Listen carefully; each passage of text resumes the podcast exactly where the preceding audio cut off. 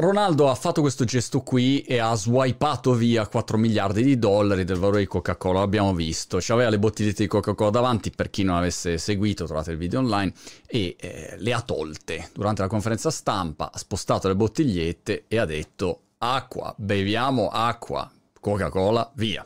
Una prima considerazione secondo me interessante è che oggi il potere delle megastar è cambiato completamente perché hanno un bacino di utenza enorme, cioè 100 milioni di follower, 50 milioni di follower. Hai una cassa di risonanza che prescinde dai media, è molto più veloce il risultato della tua azione perché va virale in un secondo.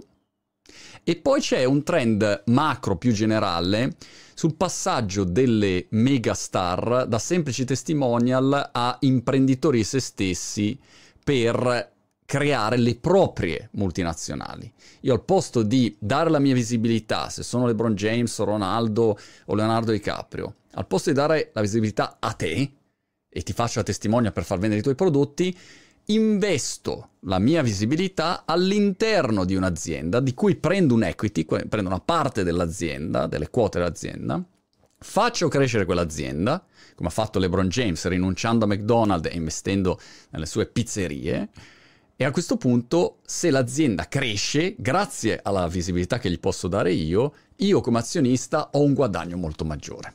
E, aggiungo, in teoria ogni personaggio può seguire i propri valori meglio, al posto di prostituirsi a quello che gli offre più soldi, perché sai, questo è l'aspetto. Ronaldo magari adesso ha fatto sto gesto, ma in passato ha preso il grano per prodotti che magari neanche condivide tanto perché gli offriva un sacco di soldi, lui o altri. Considerazione numero due, ovvia, è porca miseria, ma perché una bevanda zuccherina gassata che non ha nulla a che fare con la salute delle persone, o lo stesso vale per i McDonald's o altri brand del genere, dovrebbero essere sponsor di un evento sportivo dove i valori dello sport sono la salute fisica e tutte queste robe qua. Zero, non c'entrano niente. Allora, perché sono lì? Perché mettono un sacco di soldi. E allora questa è un'altra riflessione quando hai a che fare con l'organizzazione di eventi sportivi o di grandi eventi, tu hai bisogno di una marea di, di, di, di, pecunia per farli funzionare. Chi è che ha tanti soldi così da mettere, da investire? Poche aziende al mondo in realtà. Io con competenza for books non posso sponsorizzare gli europei di calcio e le Olimpiadi. Tu magari con... magari tu sì, non so, però quelli che possono sponsorizzare i grandi eventi sono pochissime realtà. Quante di queste realtà hanno creato dei business basati sui valori, l'etica, la sostenibilità? Mm, pochini. E a questo punto ti ritrovi a fare i conti con questi signori che mettono sul piatto un sacco di soldi e tu devi decidere, voglio fare l'evento o non voglio fare l'evento. Senza gli sponsor l'evento non sta in piedi. Senza gli sponsor anche il Ronaldo di turno eh, va a giocare a freccette, quindi ricordiamoci che sono tutti dentro a questa barca, non è che uno è bravo e l'altro è cattivo. Finora si è fatto così. Però è evidente che avere lì davanti una bevanda zuccherina sull'evento sportivo è come mettere dentro, so, Philip Morris, un pacchetto di sigarette, una stecca di sigarette in conferenza stampa, una boccia di tequila. Ma che cazzo c'entra? Niente, è solo un fatto economico. Dall'altro lato, mettetevi nei panni della Coca-Cola di turno e McDonald's di turno. Hanno fatto un contratto dove gli garantiscono che quando c'è la conferenza stampa, ad esempio, io ho le bottigliette davanti. Allora io sono il signor Coca-Cola, chiamo gli europei di calcio e dico, signori miei, io capisco tutto, però io ho pagato per avere le bottigliette davanti. Se le bottigliette vengono tolte, non c'è problema. Pago di meno e ho solo il loghetto dietro oppure vi faccio causa perché invece mi avevate garantito che è un vostro problema garantirmi il posizionamento.